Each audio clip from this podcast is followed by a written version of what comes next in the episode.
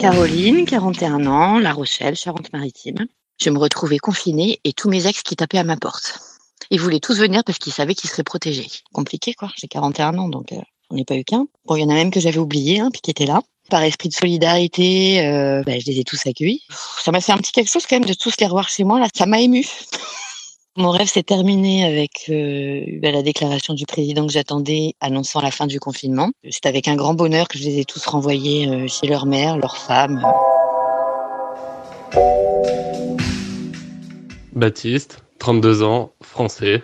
J'étais dans un aéroport et puis j'étais dans des escalators pour rejoindre le, hall principal, je crois. Et, euh, et, là, je vois juste derrière moi euh, un pote d'Erasmus. Je le serre dans mes bras, je lui demande comment ça va depuis le temps. Euh, puis là, aucune réaction de sa part et même au contraire, plutôt euh, me regarde assez bizarrement et tous les gens dans l'escalator me regardent d'une manière euh, vraiment vraiment bizarre. Et en fait, à ce moment-là, je me rends compte dans mon rêve qu'on est en période de coronavirus.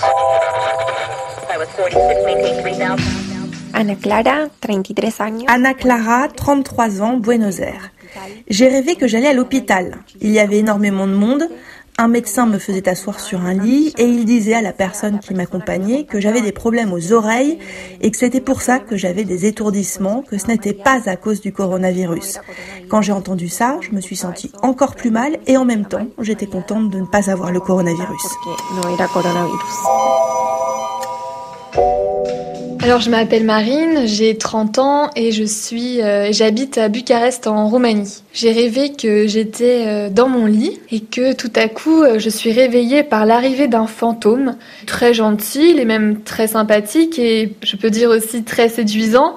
Et tout à coup le fantôme se transforme en Mao sanguinaire qui veut me tuer et donc là, j'angoisse encore plus et je me dis mais qu'est-ce qui se passe? Et le Mao sanguinaire redevient le gentil fantôme. Il me dit mais ce n'est pas moi qui me suis transformée, c'est toi qui as fait appel à lui.